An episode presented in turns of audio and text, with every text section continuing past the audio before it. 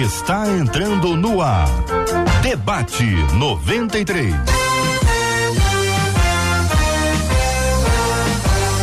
Realização 93 FM. Um oferecimento Pleno News. Notícias de verdade. Apresentação J.R. Vargas. Alô, meu irmão. Alô, minha irmã. Ah, que fala. J.R. Vargas, estamos de volta, começando aqui mais uma super edição do nosso debate 93 de hoje. Que a bênção do Senhor repouse sobre a sua vida, a sua casa, a sua família, sobre todos os seus, em nome de Jesus. Bom dia para ela. Marcela Bastos. Bom dia, J.R. Vargas. Bom dia aos nossos queridos ouvintes. Como é bom estarmos juntos e creia que o amor de Deus te envolve e transforma todo o seu ser. Vamos juntos para mais um debate 93. No debate de hoje, Marcela Bastos, acolhemos com muito carinho aqui duas figuras queridas dentro do estúdio da 93 FM aqui no bairro Imperial de São Cristóvão, pastor Jean Max. Bom dia, pastor Jean Max. Bom dia, JR. Que alegria, que felicidade rever vocês. Voltar aos debates presenciais, quer dizer, misto hoje, né? É, um, é uma honra para mim. Fiquei muito feliz de revê-los, muito feliz de estar aqui, de ver como Deus continua abençoando Amém. essa rádio. Gostei da nova novo visual, né? Ficou legal, né? Tá legal. Parabéns. E um abraço para os nossos queridos debatedores. Muito bem. Bom dia, pastor Rodrigo Lourenço. Seja também bem-vindo ao debate 93 de hoje aqui em nosso estúdio. Bom dia, JR. Como disse o pastor Jean, é um prazer imenso voltar a poder revê-los, né? É impressionante como o JR não envelhece nem um pouquinho. Obrigado, né? meu Pastor irmão. Jean também, Marcela nem se fala. Todos os ouvintes aí que estão nos acompanhando. Você também tá ótimo. Fala, Obrigado. Jean, por favor. Obrigado, Fala, Marcelo. Você também tá ótimo. Você também está ótimo. Mandar um beijo especial para os nossos ouvintes que nos acompanham agora nesse formato híbrido, né? Uma bênção. Deus abençoe a todos. Maravilha, do nosso estúdio da 93 FM no Espírito Santo, doutora Flávia Luz Vaz, bom dia. Bem-vinda ao debate 93, doutora Flávia. Bom dia, JR, bom dia, Marcela, bom dia, pastores.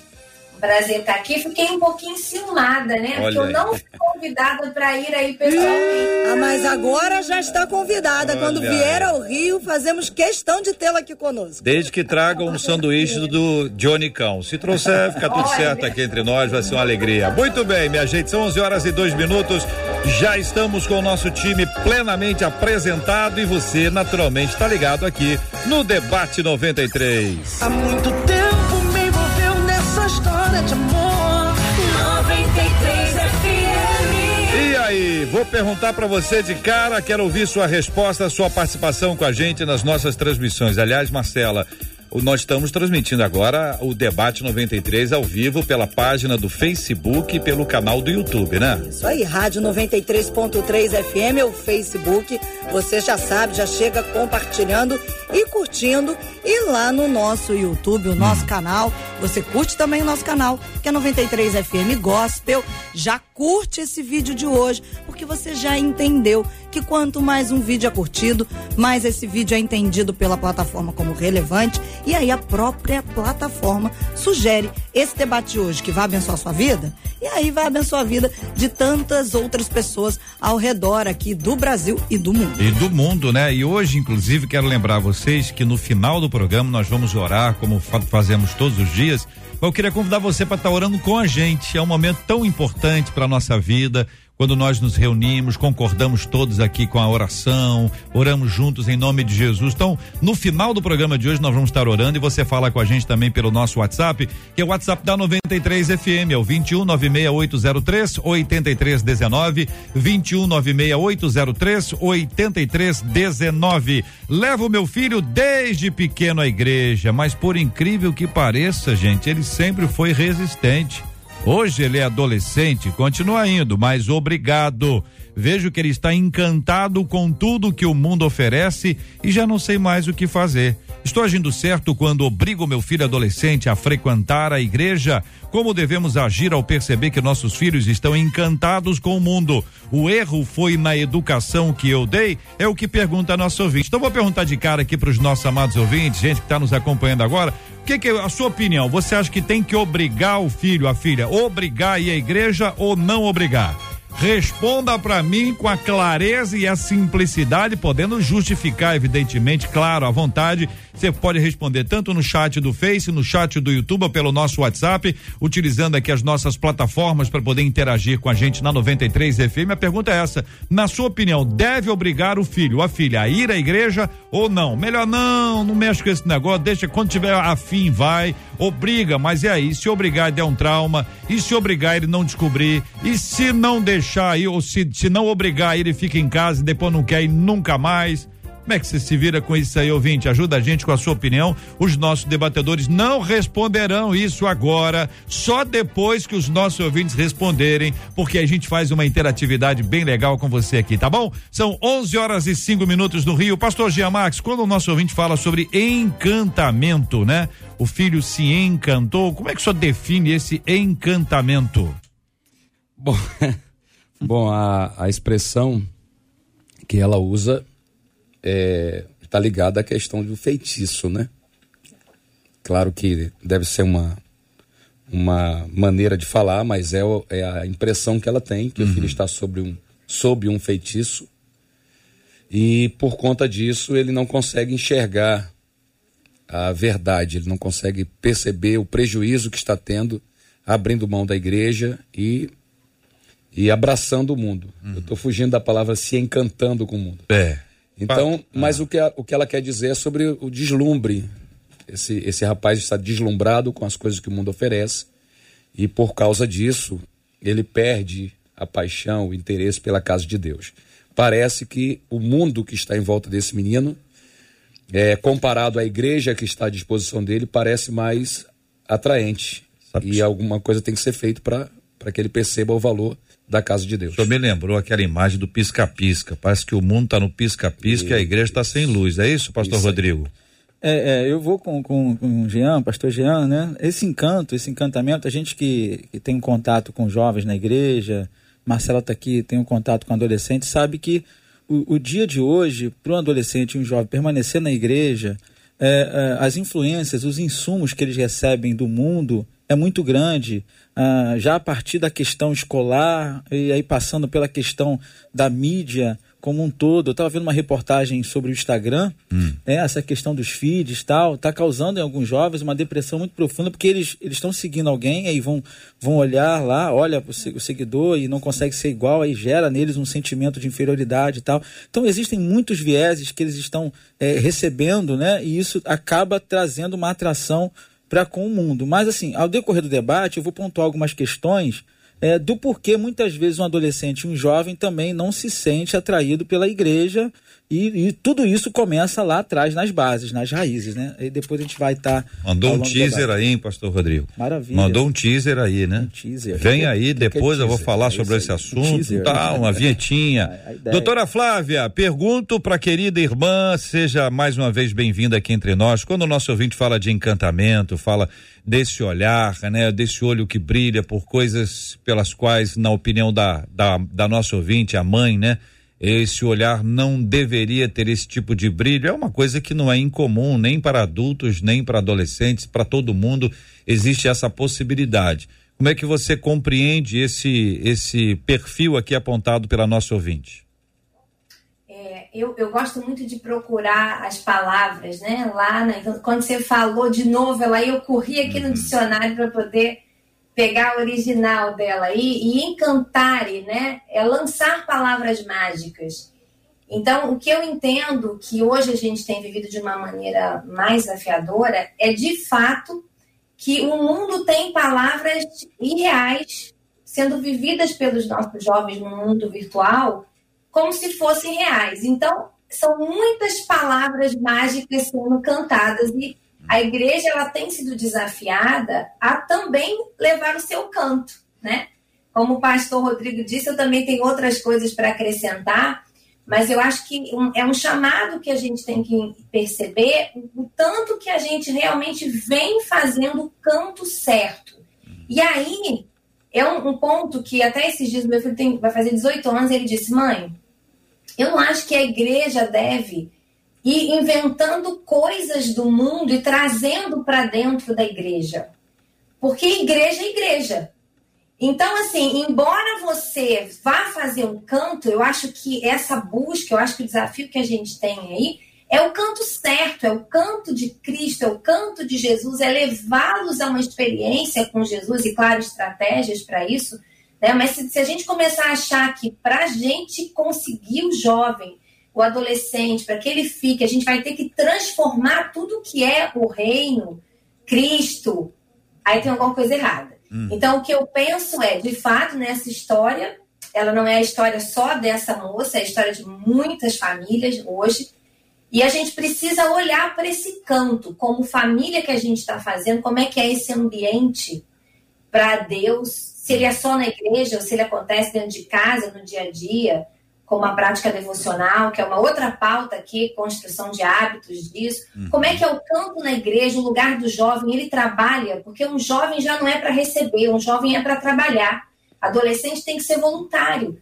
Essas coisas todas elas vão nos ajudar a entender o encantamento ou não, né? Com o reino ou com as coisas do mundo. Olha, gente, é, diante de nós está um assunto que fala sobre o encantamento que o mundo oferece e a falta de encanto que a igreja aparentemente traz para determinadas faixas etárias ou para qualquer pessoa em algum momento de sua vida. Então, talvez não seja tão incomum assim. Pastor Rodrigo, está na hora de senhor responder o seu teaser aí. Hum. É, o que que faz a pessoa perder esse encanto, se podemos usar a mesma expressão, só para poder implicar mesmo aqui, tá? Ok. É, é, vamos lá, eu vou é, correlacionar isso, né, não fugindo do assunto, mas com o início do e-mail da ouvinte, quando ela diz que levava o filho desde pequeno à igreja. Né? E mesmo assim ele não, nunca quis ficar, parecia resistente. Então, assim, eu, eu acredito que levar um filho à igreja não garante efetivamente uma construção de um hábito. Né? É, é bom, é, é, é maravilhoso, mas o hábito começa em casa quando os pais eles, eles demonstram efetivamente um comprometimento com o evangelho. Eu estava lendo uma, uma, uma, enfim, uma matéria de uma startup, né, até da americana, e ela fala que a construção do caráter infantil começa lá nos primeiros meses de vida, onde 50% eh, do hábito que ela vai efetivamente gerar futuramente começa ali nos primeiros meses, tal, de um a três anos. Se os pais efetivamente não, né, não construírem essa imagem de que eles são é, é, pessoas que se relacionam com Cristo da igreja, são pessoas que dão bom testemunho, isso não vai introjetar dentro da criança. Então fica muito mais difícil é, é, criar raízes e criar bases sólidas para uma criança que futuramente vai se tornar um, um adolescente, um jovem, vai ser bombardeado por, por estímulos do mundo que, que encantam. Então, quando o jovem tem essas bases construídas, os estímulos podem acontecer, podem, mas a, a resistência porque a palavra caráter é, significa resistência ao que vem, né? É, ela é muito maior do que um adolescente ou um jovem que efetivamente foi levado apenas à igreja como se fosse um hábito qualquer. Então, peraí, pastor Rodrigo, é, o senhor traz aqui agora uma, uma, uma, aplicação, um foco sobre a responsabilidade dos pais, Sim. da família como Sim. um todo ali. Então, o nosso ouvinte diz que levou e está acontecendo com ela. É provável que esteja acontecendo com outras pessoas Sim. que também criaram hábitos saudáveis, inclusive. Sim. Porque isso não, não necessariamente é um reflexo de alguém que errou na criação. Sim. Ou é, pastor Jean Marques? Então, eu acho que o pastor Rodrigo, ele foi claro quando disse que não garante, levar não garante, né? É, é um primeiro é um primeiro passo, mas não garante porque alguns pais, e eu digo isso pela experiência que tenho como pastor, levam seus filhos e jogam dentro da igreja. Se livram, né? transferem uma responsabilidade que não pode começar na igreja, que tem que, tem que começar dentro da casa. E aí, claro, fica cansativo para esse filho ter que passar ali duas horas numa reunião que ele se que ele, que ele percebe que o pai aproveitou para descansar dele, para não assumir nenhuma responsabilidade com ele. Não estou sugerindo que esse tenha sido o comportamento da nossa ouvinte.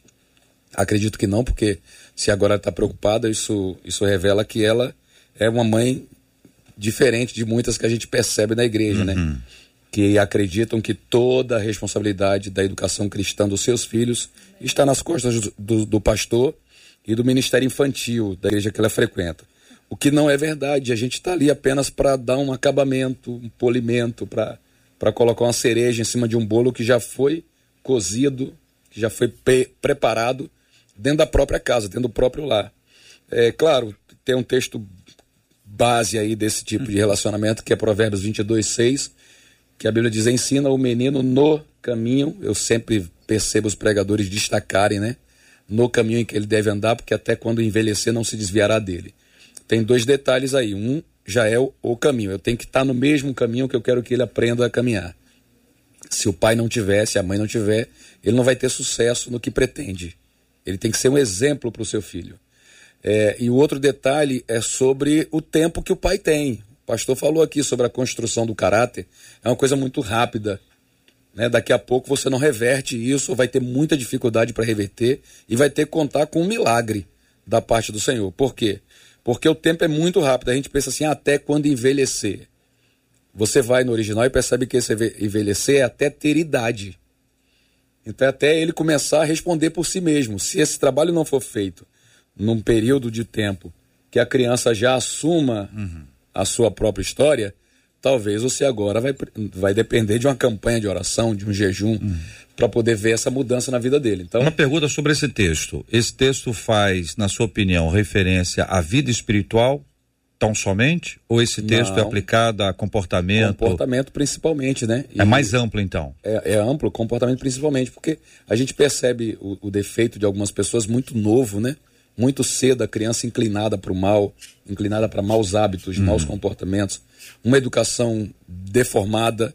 Tudo isso por quê? Porque na fase, nessa curta fase que os pais têm para construir esse caráter, essa disciplina, que é outra palavra interessante, disciplina é treinar com o propósito de educar. Uhum. Então, o treinamento é uma coisa que exige sacrifício, suor e lágrima, né?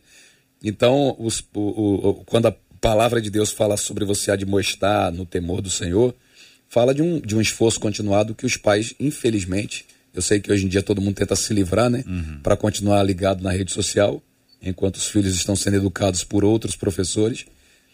Nesse tempo tem sido mais difícil o desafio. Tá complicado, né, pastor Rodrigo? É, ô Jota, deixa hum. só, já que o Jean entrou nesse texto, que é um texto clássico, clássico. né, que se usa, é, eu tenho uma, uma situação a falar sobre esse texto. No original, é, isso é pouco, assim, eu, eu vi pouco, pouca disseminação sobre isso.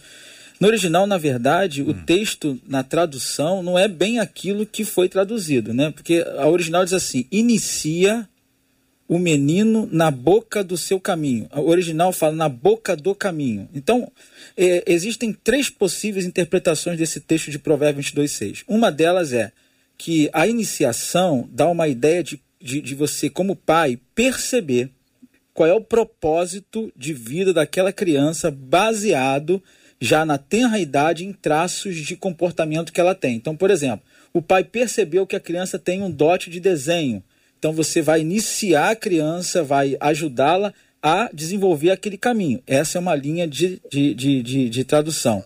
Uma outra linha é que a criança deve ser iniciada num caminho que é bom para ela. É, e, é, e é uma das linhas que, que muitas, muitas, muitos segmentos apoiam, e o terceiro é aquela que in, inicia no caminho do Senhor e tudo mais. Quaisquer que sejam as interpretações desse texto, é, você não pode se esquivar de Provérbio 22,6. Porque tem alguém, é, algumas pessoas aproveitam é, essa explicação para se esquivar. Então, não é para ensinar na igreja, não. Não, é, é, a gente acredita que tem que haver essa iniciação, é importante para a construção do caráter. Só que é, você fez uma pergunta anteriormente, Jota, uhum. sobre a questão: a culpa é dela ou não? É, então a resposta é sim e não. Porque você encontra na Bíblia o seguinte: pais que foram responsabilizados pela, pela má educação dos seus filhos. Por exemplo, Adonias. Davi foi responsabilizado muito claramente, a referência vai dizer assim: e nunca seu pai, 1 Reis 1,6, e nunca seu pai o tinha contrariado. E Adonias levantou uma rebeldia contra seu pai. Então, nós pais somos sim responsabilizados em, em algumas questões, e em outras a gente não pode dizer, ah, eu eduquei na casa do Senhor e a, é a promessa 22.6. Não, não é uma promessa. Uhum. O livro de Provérbios não é promessa, é pensamento de uhum. sábios. Muito bem. Tá? Uhum. Doutora Flávia está escrevendo, vai sair um livro do que ela está escrevendo ali agora. Olha lá. Tô não. Bom, é tanta coisa, né? Mas eu queria, enquanto ouvia, eu, eu concordo com o pastor Rodrigo que é sim e não. Eu acho que nunca vamos estar isentos completamente, porque vivemos um mundo consequente do pecado. Então, por melhor que esse pai seja, por mais que ele faça, ele não controla todos os efeitos, né, e escolhas também do outro. Mas é, também temos que assumir o outro lado da história. Então, o que, que eu consideraria aqui?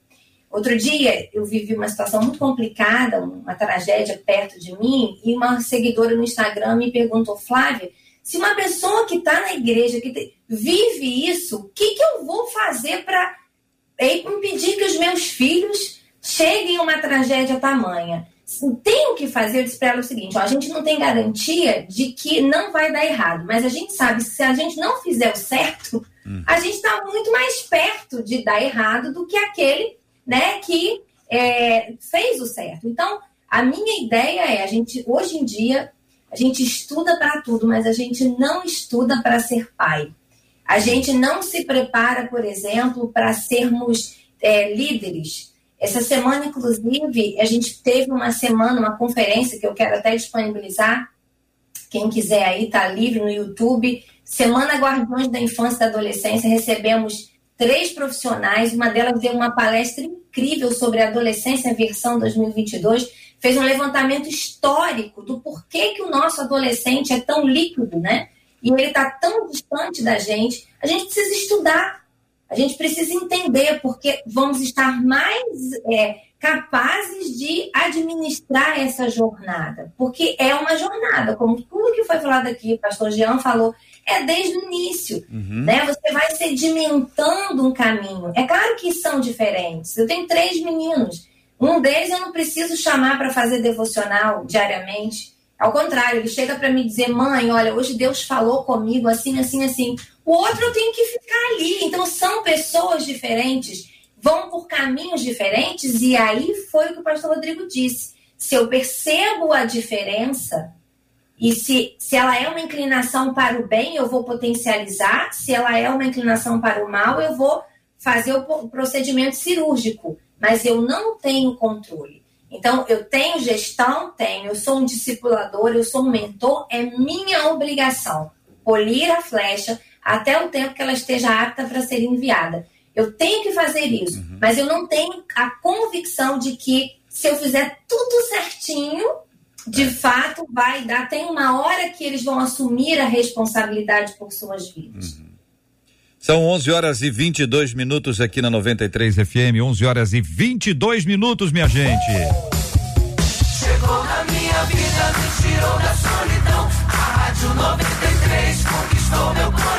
Eu perguntei se deve obrigar ou não levar a criança para a igreja, depende da idade, depende disso. Muita gente falou isso aqui. A Conceição disse assim: ó, as crianças têm que ir para a igreja porque ele deseja ir sem, sem ser obrigado. Eu levava minhas filhas quando era quando eram pequenas e agora que elas cresceram, elas não querem ir mais para a igreja, acham tudo um saco. Então eu não sei o que, que eu faço. A, a outra ouvinte aqui, acho que Miriam disse: Eu acho que não tem que obrigar. Meu filho vai por conta própria. Áurea diz: Eu acho que não tem que obrigar o filho de ir para a igreja enquanto é pequeno, sim. Depois, não. Naísa, eu criei três na presença do Senhor e quando cresceram, se desviaram da casa do Senhor, mas continuo confiando que no momento certo, Deus resgatará os três de volta para sua casa. A Marcela disse: não devemos só levá-los para a igreja, mas também devemos discipulá-los em casa, fazendo estudos da Bíblia com eles, sabe? Orando juntos e discipliná-los com base bíblica. Faço isso todos os dias com meu filho de nove anos e graças a Deus ele tem aprendido e aceitado a verdade com amor. A Doralice diz: não deve obrigar, deve orar e deixar que o Espírito Santo de Deus trabalhe. Opinião, isso tudo no Facebook. Agora no YouTube, Érica dizendo: até uma certa idade a gente consegue obrigar. Depois fica uma decisão da pessoa, né? A salvação é individual. Nos resta ajoelhar e pedir a Deus que ele retorne ao caminho correto. A Maria dizendo: sempre levei meus filhos, mas depois eles escolheram viver no mundo, mas eles conhecem a palavra, sabem que estão errados. Eu continuo pedindo a Deus por eles. Marcela, interagindo com os nossos ouvintes, Face, YouTube, WhatsApp da 93 FM. Como é que você está vendo esse assunto? Uma das nossas ouvintes pelo WhatsApp disse assim: Olha, eu acho que não tem que obrigar, não. O que os pais devem fazer é ser um exemplo na vida dos filhos porque através do exemplo a gente muda tudo, diz ela. Às vezes os pais obrigam, mas não são exemplos dentro de casa. E uma outra ouvinte diz assim: acho que aí também existe uma questão. Hum. A Sandra Oliveira Ó, no Facebook. Ela diz que o mundo é muito mais intencional do que a igreja. E aí ela diz: no mundo, os jovens são mais acolhedores do que os da igreja. Eita. E ela traz essa visão da intencionalidade. Olha, esse é um ponto acolhimento aí, é sério, hein? Porque às vezes a pessoa. Às, por exemplo, quantas vezes vocês, pastores, estão aqui? Doutora Flávia deve ter ouvido, Marcela com certeza ouviu. Algum líder chamando adolescente na igreja de aborrecente. Quem já ouviu? Levanta a mão para poder ver. Todo mundo levantando a mão, olha aí. Todo mundo já, já ouviu. Quem é que gosta de ser chamado assim? Quem é que gosta? Se for jovem, se for idoso, se for eh, adulto, quem é que gosta de ser chamado de uma forma depreciativa? Ninguém. Aí na igreja, na igreja alguém descobre a pólvora, vai ser muito engraçado, divertidíssimo chamando adolescente de aborrecente.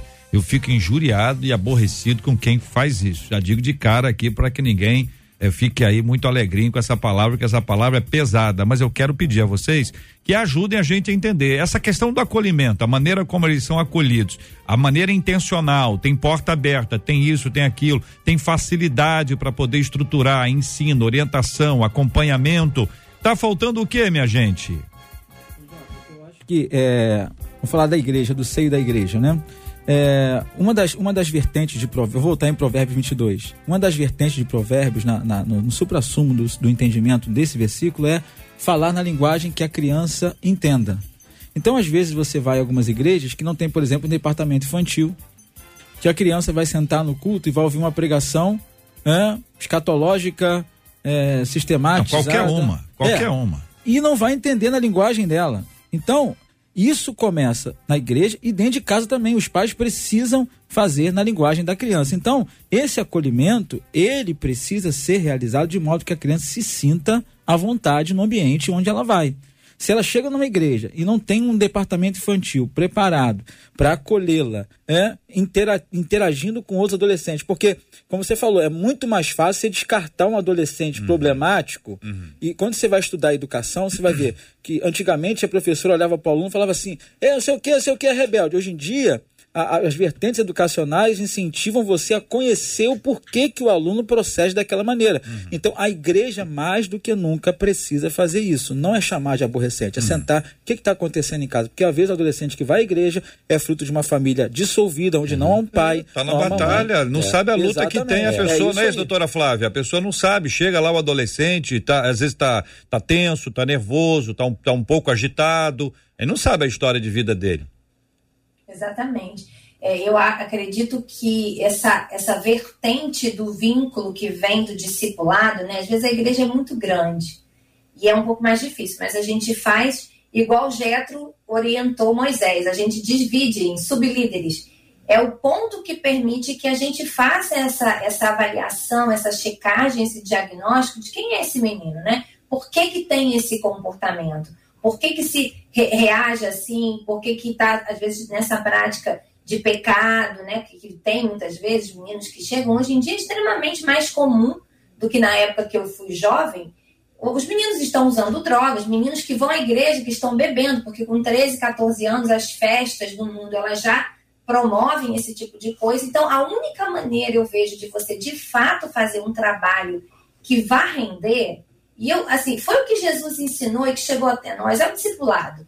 São líderes, pastores que estão ali e que conhecem aquela ovelha, que conhecem aquele menino adolescente, que andam junto, que caminham tirando os carrapichos, que identificam às vezes, né, um ponto de fragilidade que pode se transformar num ponto de força. Às vezes é um menino muito ativo, né, rebelde, colocar para trabalhar, oportunizar. Eu nunca vi isso dar errado. Né? Você andar do lado do menino, ele pode ser o problema que for, dá a ele autonomia, claro, supervisionada para praticar alguma coisa, dá para ele uma subliderança num grupo de discipulado, grupo de amigos.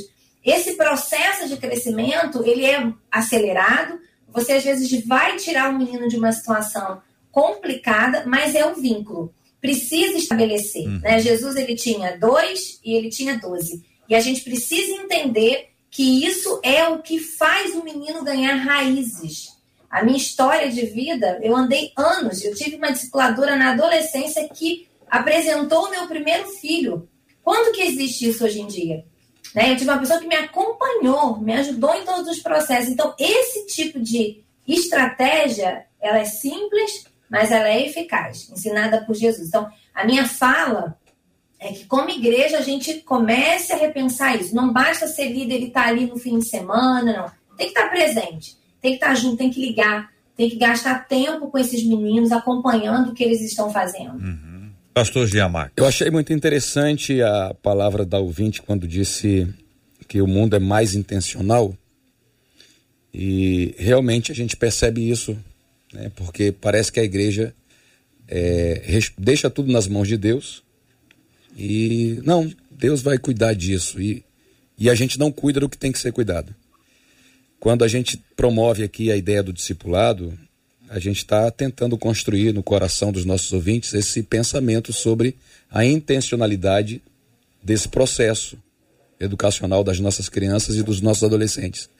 Porque são duas coisas fundamentais para, para quem está nessa fase da idade. Né? Na verdade, é fundamental para todos, mas principalmente para eles que é a questão da, da, do conhecimento, da disciplina, da construção desse treinamento da fé, como, como também a questão do senso de pertence, pertencimento, que fala na integração dele ao grupo. Porque ele sai da igreja, encontra, encontra o grupinho ali que o acolhe muito bem e dá a ele o senso de pertencimento. Você é um dos nossos. Hum. Ele se sente bem e aquilo, e aquilo é, consolida a intenção dele de se manter naquele grupo. Se ele chega na igreja e se sente um peixe fora d'água, né? Ele, ele vai assim, aqui eu vou morrer, eu sou um peixe fora d'água. Uhum. Eu preciso de algum lugar onde eu, onde eu seja quem eu sou, onde eu possa me sentir bem. E a, e a gente tem que começar a tratar o discipulado na nossa igreja com essa intenção. Porque é isso que a Bíblia promove, né? Eu, quando estive a Israel, me surpreendi muito com aquele. Quem já foi lá já deve ter percebido isso. Com o trabalho que os rabinos fazem com as crianças. Eu, eu passei muito tempo ali junto ao muro das lamentações e fui assistindo isso. E isso me encantou. O rabino chegava lá com aquela barba enorme, com crianças de dois, três anos, e a, você percebia que a criança tinha orgulho de estar naquele grupo. Eram muitas crianças sob a coordenação de um rabino feião, né, barbudão, esquisito, é, mas é, empenhado naquela tarefa de discipular as crianças. Aí ele fazia aquele trabalho com crianças de dois, três anos. Daqui a pouco ele saía com um grupo, não sei para onde, e chegava um outro grupo de crianças de 4 e 5 anos. Até que chegava o grupo de 12 anos, que é que, fechando ali a iniciação uhum. dessas crianças no caminho do Senhor. E a gente percebe a intenção. É uma coisa que essas crianças são nossas. O ano passado, o tema da nossa igreja foi: Meus filhos e meus netos terão a mesma fé que eu tenho e servirão a Deus com alegria. Então, veja, isso provoca o pai e a mãe a fazer isso intencionalmente a construir isso intencionalmente, não deixar acontecer. Por quê? Porque o mundo, como foi bem dito aqui, ele é intencional, tem toda uma estrutura. A gente percebe até pela rede social. A, a, a criança assiste um desenho, ela não consegue ficar naquele, ela fica, ela é obrigada a seguir aquilo o dia inteiro. Então, se os pais não trabalharem com inteligência, né, com foco, se a igreja não trabalhar com inteligência e foco, a gente vai perder essa geração. A gente tem um problema, que a vida está cada vez mais agitada, né? A vida está cada vez mais intensa, está cada vez mais difícil prestar atenção naquilo que já passou. Passou, é. passou, vida que segue, vem mais aí. E a correria vai nos agitando. Isso nos tira do foco desse tempo, dedicação, dessa questão intencional, sobretudo quando se trata de família. Mas falando sobre igreja, ouvimos aqui a respeito de uma de um ponto que é a questão do acolhimento. Quero ressaltar para os nossos ouvintes que esse é um ponto fundamental. Na caminhada, a gente vê o quanto pessoas são bem recebidas ou mal recebidas. E o quanto as pessoas são mal recebidas por vários motivos. Às vezes é displicência, às vezes é inveja, às vezes é ciúme, e você pode ter certeza que tudo isso é subproduto do pecado. O pecado que dá ciúme, que dá inveja, que dá orgulho. Tudo isso acontece para impedir que uma pessoa chegue à igreja. A pergunta a ser feita é assim, a quem interessa que uma pessoa chegue à igreja e seja dispensada? A quem interessa que uma pessoa entre numa igreja e ninguém converse com ela? A quem interessa isso? É só pra gente pensar um pouco a respeito. 11 horas e 34 minutos, ela está ouvindo e fala também sobre esse tema. Marcela, não, nós não não é, podemos dispensar a sua palavra também sobre esse assunto, uma vez que você está no dia a dia e pode apresentar até alguma sinalização sobre esse tópico, além de estar tá ouvindo os nossos ouvintes. Por favor. É quando a gente fala sobre intencionalidade, a gente precisa. Uma coisa que eu gosto sempre de dizer muito para os pais de adolescentes é que, além do adolescente gostar de pertencer, ele precisa do senso de pertencimento, ele também precisa se entender focado, ele tem um propósito. Eu acho que às vezes a gente se perde em mostrar que o adolescente, ele foi criado para um propósito. Ah, ele é a igreja de amanhã. Não. Ele é igreja de hoje. De hoje. Ele alcança aqueles que nós aqui não iremos alcançar. Seja a gente como líder, seja a gente como pastor, seja a gente como pai ou como mãe. Então, entender e preparar esse menino e essa menina, ó, você tem um propósito, cara, você tem um propósito de vida. Você foi criado para a glória de Deus e vamos descobrir qual o propósito assim específico para a sua vida. E aí a gente vai trabalhando, porque é gostoso, e a gente vai vendo quando eles vão descobrindo, e, e é muito maior a, a, amplitude disso, porque às vezes a gente coloca na igreja, ah, você só pode cantar, as meninas, ou dançar, ou fazer teatro. E aí, dança ainda nas igrejas que permitem a Amém. dança. Só que há coisas muito maiores, o reino é muito maior do que isso. Então, quando um menino ou uma menina estão focados nesse processo, seja desperto pelo pai e também pelos líderes, pelos pastores, ele começa a se entender e a se olhar de uma outra maneira. Eu também queria fazer só mais um destaque, JR. Uhum. Muitas vezes, alguns pais, uma das nossas ouvintes disse aqui pelo Facebook, tem gente que gosta de terceirizar, e nós falamos sobre isso aqui, os pastores disseram. E às vezes, entrega o menino ou a menina, vai para o acampamento. Acho que o acampamento vai, né? A gente vai levar um menino na sexta e traz outro diferente no domingo. Só que muitas vezes aquele menino ou aquela menina teve sim uma experiência com Deus lá. Só que a experiência precisa ser transformada em relacionamento com Deus. Nós não vivemos de experiência, nós vivemos de relacionamento com Deus. É. E às vezes o menino chega com o coração queimando, para contar a experiência que teve com Deus e o pai e a mãe estão em Nárnia, é vamos falar bonitinho, é, né? É. Estão em Nárnia e aí não querem nem saber, nem ouvir qual foi a experiência daquele filho ou daquela filha. E aí? Isso é complicadíssimo, porque tem gente que acha que um banho só resolve. Tem que tomar banho todo dia. Um almoço só não resolve. Tem que almoçar todo dia. Experiência com Deus não bastou aquela. Tem que ter todo dia. E dentro de casa é o lugar ideal para que isso aconteça. É o lugar ideal. E a gente tem que dar agora ferramentas para os nossos ouvintes para que eles possam ver essa realidade mudada. Porque já falamos aqui que o negócio tá, tá ruim meia hora. Vamos pegar meia hora agora para falar como é que fica bem como é que a gente arruma essa casa, seja a casa a igreja, a estruturação da própria igreja, cada uma tem o seu jeito, seja a nossa casa, a casa ali, onde os filhos estão ali, sejam de adolesc criança, adolescentes ou jovens, ou até filhos já casados com os quais você pode ah, interagir, apresentar uma palavra, criar alguma coisa, o que é que precisa ser feito? Flávio, vou começar ouvindo a sua palavra sobre, sobre esse assunto, tá? O que é que precisa ser feito para mudar essa história, seja a história dentro de casa, dentro da própria igreja. Vou começar pela casa, tá? Começar pela casa, depois a gente vai para a próxima etapa, a igreja. E você que está acompanhando a gente pelo rádio 93,3, pode ver aqui o nosso estúdio, pode também conhecer a Flávia que está em, no Espírito Santo e vai interagir com, com a gente pela página do Facebook da 93 FM,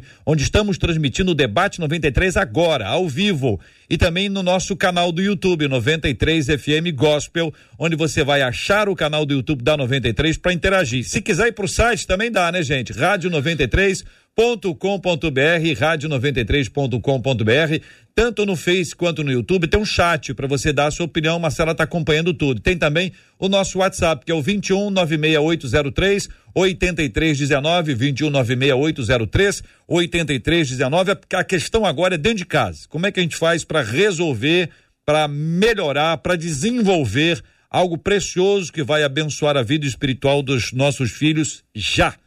Doutora Flávia. Então, JR, vou pegar um pouquinho do que você falou, voltar na construção de hábitos, só para a gente entender que o quando, quando a mãe fala assim, tem que levar, né, tem que fazer. O hábito não é só levar, não é só ação. Hábito ele se constrói com um conjunto de outras informações. Por exemplo, a palavra falada em torno do hábito, as emoções sentidas em torno do hábito. Toda para construir um hábito são vários sensores na gente que estão ativados. Então, o hábito que a gente precisa construir, e a minha ideia, é o que você falou, não é uma vez é, não adianta você fazer uma reunião familiar uma vez, você sentar com seu filho uma vez, ir levar à igreja uma vez. Posso dar minha opinião aqui em relação a essa questão de faz ou não faz, leva ou não leva? Se você não construir um caminho, seu filho fica sem noção de quem ele é. Então, se essa casa não tem uma rotina, seja para qualquer coisa, um dia ele acorda e escova o dente, outro dia ele não escova. Um dia ele vai na escola. Não existe isso. A gente entra nessa mentalidade líquida do mundo pós-moderno de que não tem verdade, de que não tem regra. É, você pode fazer ser, inclusive, quem você é, para que a gente entenda bem do que, que a gente está falando. Então, em casa, o que, que eu posso fazer? Eu preciso entender que eu preciso construir hábitos ligados ao que eu quero reparar, ao que eu quero construir. E eu tenho que pensar em todas as dimensões: a parte prática, ação, então, um hábito que você pode construir é o devocional familiar, que seja uma vez por semana, né? Uma vez por semana a família se reúne, além do dia que vai na igreja, e a família vai ter um momento que seja aí os outros itens, prazeroso. Então, eu vou colocar uma comida especial, vou fazer uma coisa, um bolo, uma coisa diferente. Eu vou ter ali palavras de vida. Então, não é para sentar, abrir a Bíblia e começar a marretar todos os versículos que acusam o que o menino está fazendo. Mas eu vou falar da identidade dele, vou falar do propósito, eu vou falar que Jesus ele tem algo que é específico para ele. Eu vou ressaltar as virtudes que eu vejo. Então, aqui em casa, e é uma coisa que eu coloco inclusive no livro Guardiões, que eu falo sobre isso, algumas ferramentas, eu faço dinâmicas. Dinâmicas. Às vezes eu invento, tem coisas que eu, eu tiro da internet, e eu faço dinâmicas. A dinâmica das, das cinco linguagens do amor. Então, eu vou trabalhar com os meus filhos. Como é que você se sente mais amado? Ah, eu me sinto mais amado, mãe, quando você fala, quando você faz uma comida. Eu vou trabalhar, por exemplo, desenvolvimento de emoções positivas, coisas que eu posso criar, gente. Hoje em dia a gente tem isso tudo no Google. Grátis, não precisa nem comprar. Né? Você vai lá, meu, por exemplo, você entra no meu site, você tem as ferramentas, você baixa gratuitamente ali, você aplica em casa. Um dia da semana, um momento com todos os itens dos sentidos que vão me encantar que vão gerar em mim vontade. Eu quero voltar para esse dia, segunda-feira, né? Toda segunda-feira a gente faz isso, esse momento. Então, construa aquilo que você quer colocar em casa, mas repita isso. No início, seus filhos vão reclamar: ah, mãe, agora? Eu quero, quero ver. Não, peraí, esse dia já foi combinado. É o nosso dia, como você Entendi. vai para a escola, como você vai para a igreja, quando é o nosso dia, então vamos viver esse momento. É a minha dica. Pastor Rodrigo.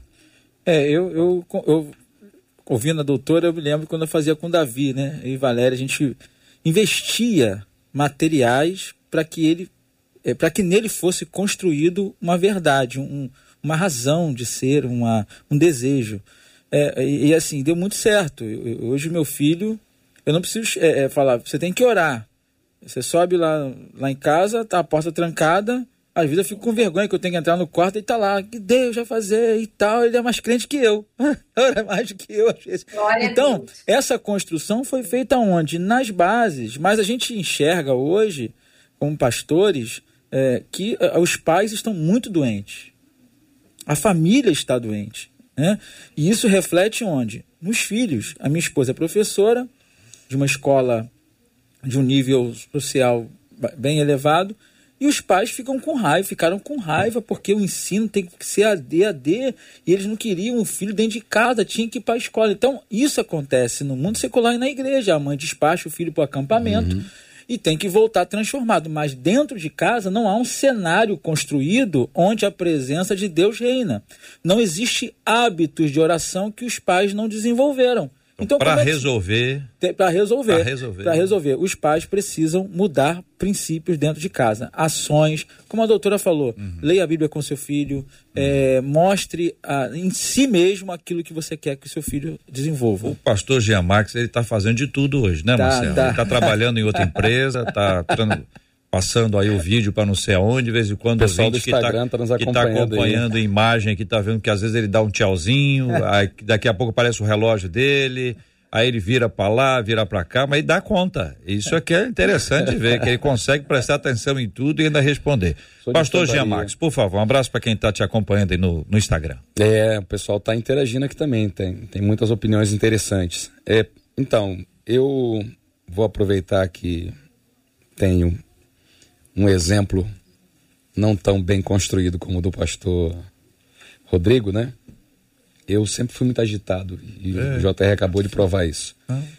Trabalhando no quartel, muito envolvido na igreja, então eu percebi que os meus filhos foram crescendo numa velocidade muito maior do que aquela que eu esperava, né? De vez em quando eu tomava um susto quando eu olhava para o lado e percebia que eles já não eram mais os menininhos que eu tinha visto no último encontro. Mas eu louvo a Deus porque enquanto eu estava nessa correria, Deus deu um dom muito especial à minha esposa, pastora Misilene, que é o dom de ser mãe. Então ela co cobria, ela supria essa minha ausência. Eu costumava sair 4h40 de casa, chegava às vezes meia-noite. Essa era a minha rotina, foi minha rotina por muitos anos. É, eu acho que, além do trabalho da Misilene, como mãe, esse dom que Deus concedeu a ela, é, eu tenho como vantagem o fato de que os meus filhos viam que o pai realmente era um crente de verdade. Então, em casa, eles me viam lendo a Bíblia. Eu, esses dias eu vi meu filho, é, não foi nem pregando, mas foi dando uma, uma palavra na igreja e ele comentando que não consegue ter na memória dele nenhuma outra, nenhum outro momento meu em casa que não fosse com a Bíblia aberta na mesa, né, lendo ou a mãe eu orando. Então isso foi criando uma referência. Eles viam que a gente realmente dentro de casa era aquilo que procurava apresentar na igreja. E isso consolidou. Né? E eu tenho hoje os meus três filhos na, na casa de Deus, são meus aju- ajudadores na obra e estão mais perto de mim hoje do que estavam, por exemplo, na adolescência. Eu, eu já disse aqui em outro debate que eu não tive o direito, o privilégio de ser um adolescente. Eu saí da primeira infância para a vida adulta. Eu, eu acho que aos sete anos de idade eu já era um adulto, pelas, pela particularidade da minha família. Então, eu tive muita dificuldade de enxergar os meus filhos nesse momento, porque se eu não tive, por que, que eles por que, que eles estão vivendo esse problema? Então, eu percebi isso, na minha opinião, um pouco tarde. Eu queria ter desfrutado um pouco melhor desse momento. Então, tem solução para quem está percebendo que os filhos estão escorregando pelos dedos? Tem, tem. Viva de fato uma fé verdadeira dentro da sua casa, né? Ore ao seu filho, porque a Bíblia diz que a oração do justo pode muito dos seus efeitos e Deus vai restaurar o seu lar. Hoje, como a pastora, a doutora Flávia apresentou, hoje tem ferramenta sobrando. E às vezes eu me pergunto assim, poxa, por que, que eu não tive contato com isso mais cedo? E aí, para completar o testemunho que eu já comecei, quando os meus filhos entraram na adolescência e eu percebi que eles estavam se inclinando para o mundo, eh, apresentando sinais de que queriam desistir da igreja, eu larguei aquela correria. Né? Larguei aquela correria. Inclusive, eu tive convite muitas vezes para assumir igreja e eu não queria porque eu estava naquela correria. Quando eu percebi que os meus filhos estavam se perdendo, eu chamei o pastor Eliseu na época e disse: Pastor, eu estou disponível agora. Por quê? Porque eu queria parar para não perder os meus filhos. Eu não queria pregar no mundo inteiro e ver os meus filhos se perdendo dentro da minha casa. E foi a decisão mais apropriada que eu acho que já tomei na vida com relação a isso. E graças a Deus estão todos com a gente. Graças a Deus. Marcela. Eu vou trazer a palavra de um dos nossos ouvintes. Ele chama Tiago aqui pelo WhatsApp e ele fala sobre intencionalidade. Ele disse assim: em relação à intencionalidade, eu sou professor. Muitas vezes eu converso com adolescentes que foram municiados com argumentos contra a igreja. Por outro lado, observo que adolescentes cristãos não possuem um mínimo de conhecimento histórico e bíblico para manter a sua fé, que dirá convencer algum amigo.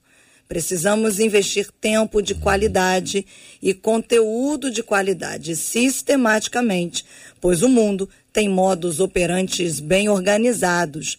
Um exemplo são colegas professores que, sempre que possível, criam um gancho para atacar a fé cristã e, consequentemente, a igreja traz esse nosso ouvinte. Vamos entrar no ponto da igreja agora, aproveitar a deixa e, e, talvez identificar uma mudança. Eu acho que o jogo ficava mais ou menos empatado quando era só a igreja uh, e a escola. Então é casa, igreja e escola. Então a briga ali dava, dava mais ou menos um empatezinho, ligava uma, outra não e tal. Quando vê a internet, ficou um negócio assim, né, descompensou, porque a internet ela é muito ampla. Os aplicativos, as redes sociais, elas são muito diversificadas. E algumas delas não apresentam filtro. Elas são absolutamente liberadas, onde você tem, onde você pode ter todo e qualquer tipo de informação. Toda e qualquer. Então você, quando se, se depara, por exemplo, com um assunto é, que está relacionado à fé, e aí você tem, por exemplo, elementos de outras é, identidades religiosas né? Você vai, cada um está imaginando aqui uma que eu tô, tô, não, tô citando nome. E aí você abre isso num determinado, é, numa determinada rede, ela vai te apresentar diversas vezes isso sem nenhum tipo de filtro. O pai e a mãe não sabem. O pastor e o professor e a professora não sabem.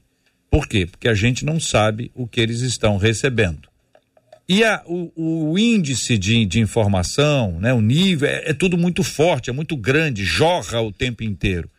Então, ou a gente cria as raízes para poder estabelecer quais são as bases, a gente sabe que a base bíblica ela, é, ela resolve isso tudo aí, ou a gente vai ficar correndo atrás. E tenho muito medo de ser atrás do vento. Então, vamos, vamos, vamos rodar essa mesa aqui outra vez, Pastor Rodrigo, Flávia, Jean, e assim a gente roda pensando a respeito da igreja. O que, que a gente faz em relação à igreja? O nosso ouvinte, fala com a gente, ouvinte, compartilha com a gente aqui a sua opinião sobre esse assunto também. O que, que a igreja tem que evoluir, melhorar, desenvolver para que a gente possa atingir melhor a, as crianças, os jovens, os adolescentes, todo mundo de uma forma clara.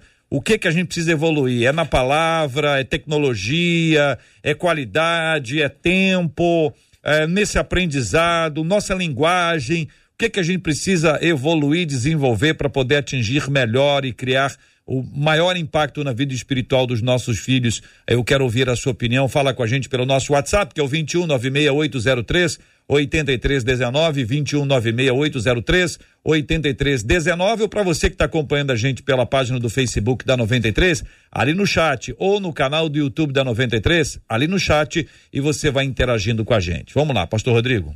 É, eu acho que a igreja tem que estabelecer uma conexão adequada com, com, com o perfil, com o tipo de, de público, no caso adolescente e jovem. Então, como é que seria essa conexão adequada? A linguagem da pregação tem que ser numa linguagem que eles se identificam. Né? Quem for ministrar para um adolescente, um jovem, tem que estudar o, o, a linguagem deles. Né? Eu, eu, chego em casa, filho, essa palestra que eu vou dar aqui tá legal? Ele, pô, pai, essa palavra aqui tá antiquada essa palavra aqui não existe mais. Ele fala antiquada? Fala, fala Pô, gostei fala. do menino. Ele fala, ele fala é. mesmo. Quem conhece Davi sabe que ele fala. E assim, a gente vai se adequando a isso. Então, a, a, os líderes de adolescentes e jovens não podem ficar no século passado. Né? Não podem a igreja precisa deixar um pouquinho aqueles vieses denominacionais que às vezes impedem um negócio mais evoluído para um adolescente. Tem que pensar na questão do ensino, porque muitas vezes eu já fui em igrejas com meu filho visitar e meu filho ficou na salinha assistindo Ben 10, um Mas... desenho. Então, Mas assim. Tinha, existe... tinha, alguma aplicação bíblica? Nenhuma. Nenhuma, nenhuma. aplicação bíblica. É porque o professor não, não tinha preparado a lição só para acalmar deixar. Nós, Tem certeza que não eram assuntos dez mandamentos? Ah, amém. Então, assim, para resumir minha fala, a igreja tem que se preparar tendo como base uma conexão com ele, estabelecendo uma conexão, utilizando a tecnologia, utilizando uma linguagem que eles consigam entender, é, abrindo espaço e também preparando os líderes que irão regê-los dentro da igreja. Porque não adianta colocar qualquer pessoa para liderar adolescente e jovem que a coisa não vai funcionar. Uhum. Doutora Flávia.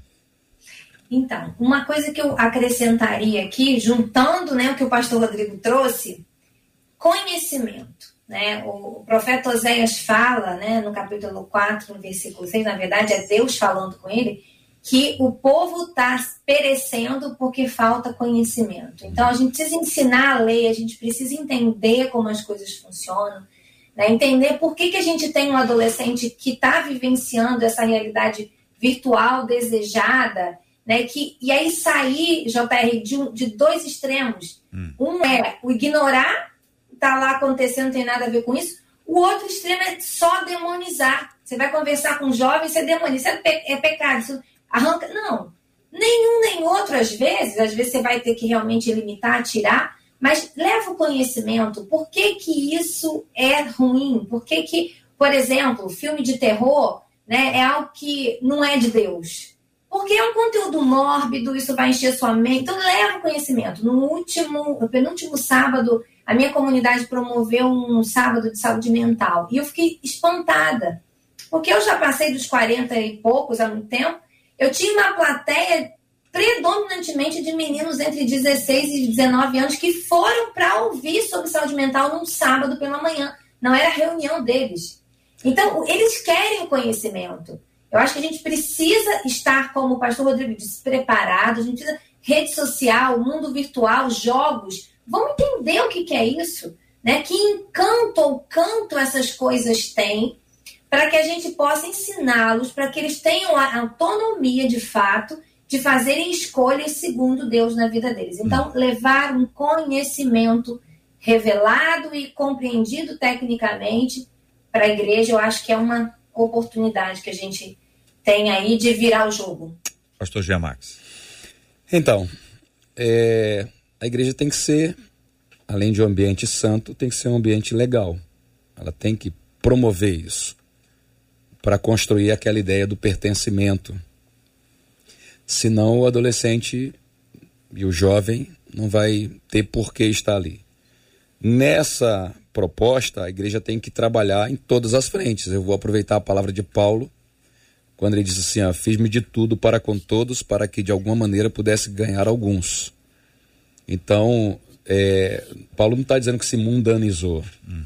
Paulo disse: Eu soube entrar na realidade daquelas pessoas, eu me esforcei para entrar na realidade delas, para apresentar a mensagem que carrego. Então, é isso que a igreja tem que fazer. A tecnologia pode usar? Você tem recurso para isso? Então, cai para dentro, usa a tecnologia que você puder.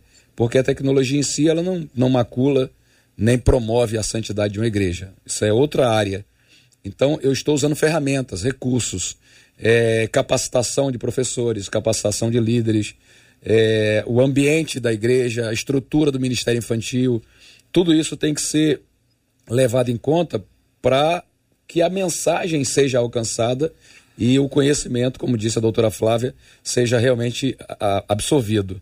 É, outra coisa que eu gostaria de pautar com relação a isso é que a igreja, isso já tem sido dito aqui é, muitas vezes no debate de hoje, a igreja tem que fazer isso intencionalmente. Ela tem que ter um programa voltado para isso, para criança, para adolescente, para jovem. E para isso, a liderança da igreja precisa se capacitar para ele não ser a trava uhum. Desse processo, porque às vezes eu percebo que tem alguém na igreja ali capaz de promover essa melhoria naquela área e a liderança, né? Porque ela em geral joga com a maioria ali, a liderança acaba sendo uma trave naquilo ali. Entendeu? Então eu preciso, é, como pastor da igreja, estar de mente aberta para perceber esse crescimento. Por exemplo, quando a pandemia foi estabelecida, na nossa igreja ali em São Cristóvão, que era muito recém-aberta, ela não tinha estrutura para live. Ela não tinha estrutura. E eu corri atrás de nos re reinventar nisso. Uhum. E alguns pastores, vi que muita gente fez isso. Alguns pastores preferiram fechar. O povo não está vendo, vou fechar a igreja. Outros se reinventaram. Quando deu uma aliviada na questão da pandemia, alguns amigos meus me procuraram e falaram assim: Ó, oh, tô acabando com esse negócio de live porque o povo tá mal acomodado. Quer ficar assistindo o culto de casa. Eu falei, cara, não faça isso. Uhum. Não ande para trás. Uhum. Porque o irmão que não. O membro que não quer vir na sua igreja para assistir de casa, se a live da sua igreja não tiver à disposição dele, ele vai assistir de outra pessoa. É. Então, caminho para frente. E aí, pastor Jean, tem um ponto aí que é o seguinte: às vezes a gente está precisando de gente, a gente ora, pedindo a Deus que essas pessoas sejam apresentadas, levantadas pelo Senhor. A pessoa chega à igreja, bate a porta, diz: Olha, eu estou aqui, Conta com disposição para trabalhar. Deus mandou, a pessoa ouviu, a pessoa obedeceu e às vezes a liderança diz: não, não, não cabe você aqui. São 11 horas e 59 minutos, minha gente. 11 e 59 Daqui a pouquinho vai começar aqui na 93 FM o. Pediu, tocou. Pediu tocou na apresentação de Gilberto Ribeiro aqui na programação da 93 FM. Marcela Bastos. O Wagner Salles pelo WhatsApp diz assim, JR, olha, eu acho que é importante criar a noção também de decisão versus responsabilidade. Muitas vezes, ainda que na melhor das intenções, acabamos acostumando a criança, o adolescente, a ter suas decisões tomadas por outras pessoas. São os pais que decidem quando eles devem ir à igreja, é o professor da EBD que explica melhor o texto, é a igreja que diz como deve se portar. Isso pode levar, diz ele, à dependência de sempre ter alguém que tome as decisões. Com isso, eu acredito que a gente anula o senso de responsabilidade. É preciso ensinar? Sim, diz ele. Mas também é preciso fazer com que eles tenham a experiência das próprias decisões com erros e acertos sendo direcionados por pais e líderes que amam e temem ao Senhor, diz esse ouvinte pelo WhatsApp. Boa palavra, querido ouvinte. Muito obrigado pelos nossos ouvintes que nos ajudaram a compor o debate 93 de hoje. Pastor Jean Max, obrigado, querido. Um forte abraço. Deus abençoe sempre. Obrigado, JR. Uma honra estar aqui. Deus abençoe. Marcela, muito bom vê-la. Quero mandar um abraço para o povo da nossa igreja Assembleia de Deus Rio, ali no campo de São Cristóvão, número 338, em frente ao Coreto do Campo. E amanhã, se você me permite, amanhã começa um grande congresso de mulheres em nossa igreja, a participação da Leia Mendonça, a, Leia- a famosa Leinha aqui da 93, Leinha. Nayane Câmara, Edmel Williams e Eveline Ventura, que também é de- debatedora aqui. 93 pura isso aí. 93 está em peso Que amanhã. isso, rapaz, Quero que convidar os bênção. nossos queridos irmãos aqui para estarem com a gente. Maravilha. Ah, vai ser às 15 horas. 15 amanhã. horas, tá bom. Doutora Flávia, obrigado, Deus abençoe. JR. E eu agradeço também vocês, só que da próxima eu quero estar por aí, viu? Dia 6 de novembro tô chegando aí. Se tiver como, é um fim de Combinado. semana. Eu quero é, dizer, deixar uma palavra, né? A- João, 1 João, o texto diz que jovens são fortes e já venceram o maligno. Às vezes a gente tem entrado muito nessa ideia de que está perdido. E a palavra é esperança. A esperança para os nossos jovens e adolescentes, a gente tem que colocar isso na cabeça deles, eles são fortes Isso aí. eles já venceram. E quero também fazer um convite. Nessa semana a gente está lançando aí uma escola de formação online para pais, professores e líderes de ministério de crianças e adolescentes. Escola de Formação Guardiões da Infância, com base no livro que eu escrevi o ano passado, voltada para esse treinamento mais específico em todas as áreas. É uma proposta bem bacana com profissionais de várias áreas de atuação. Se você quiser saber sobre Flávia Luz Vaz Oficial lá no Instagram, você vai entender. Um abraço, gente. Maravilha, Pastor Rodrigo, obrigado, querido, Deus abençoe. Eu que agradeço, quero mandar um beijo para todo o pessoal de Vaz Lobo e um, um abraço especial. Nós vamos voltar agora para o Recreio, ali no Hotel Atlântico Sul, domingo agora, 19 horas, Avenida Lúcio Costa, 18 mil.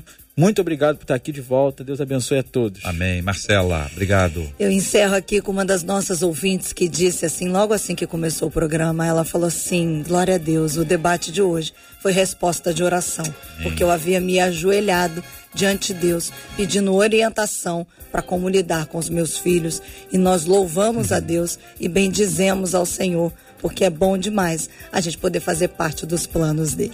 Bênção puríssima, quero agradecer a você que acompanhou a gente durante toda essa semana. Pela graça de Deus, chegamos à sexta-feira, pedindo aqui é, que a graça do Senhor seja renovada sobre cada um dos nossos ouvintes. Hoje nós vamos orar por você, por você que tem assuntos diversos que são apresentados diante de Deus, temas pelos quais você tem orado e tem buscado ao Senhor e muitas vezes não, não, não tem encontrado uma resposta.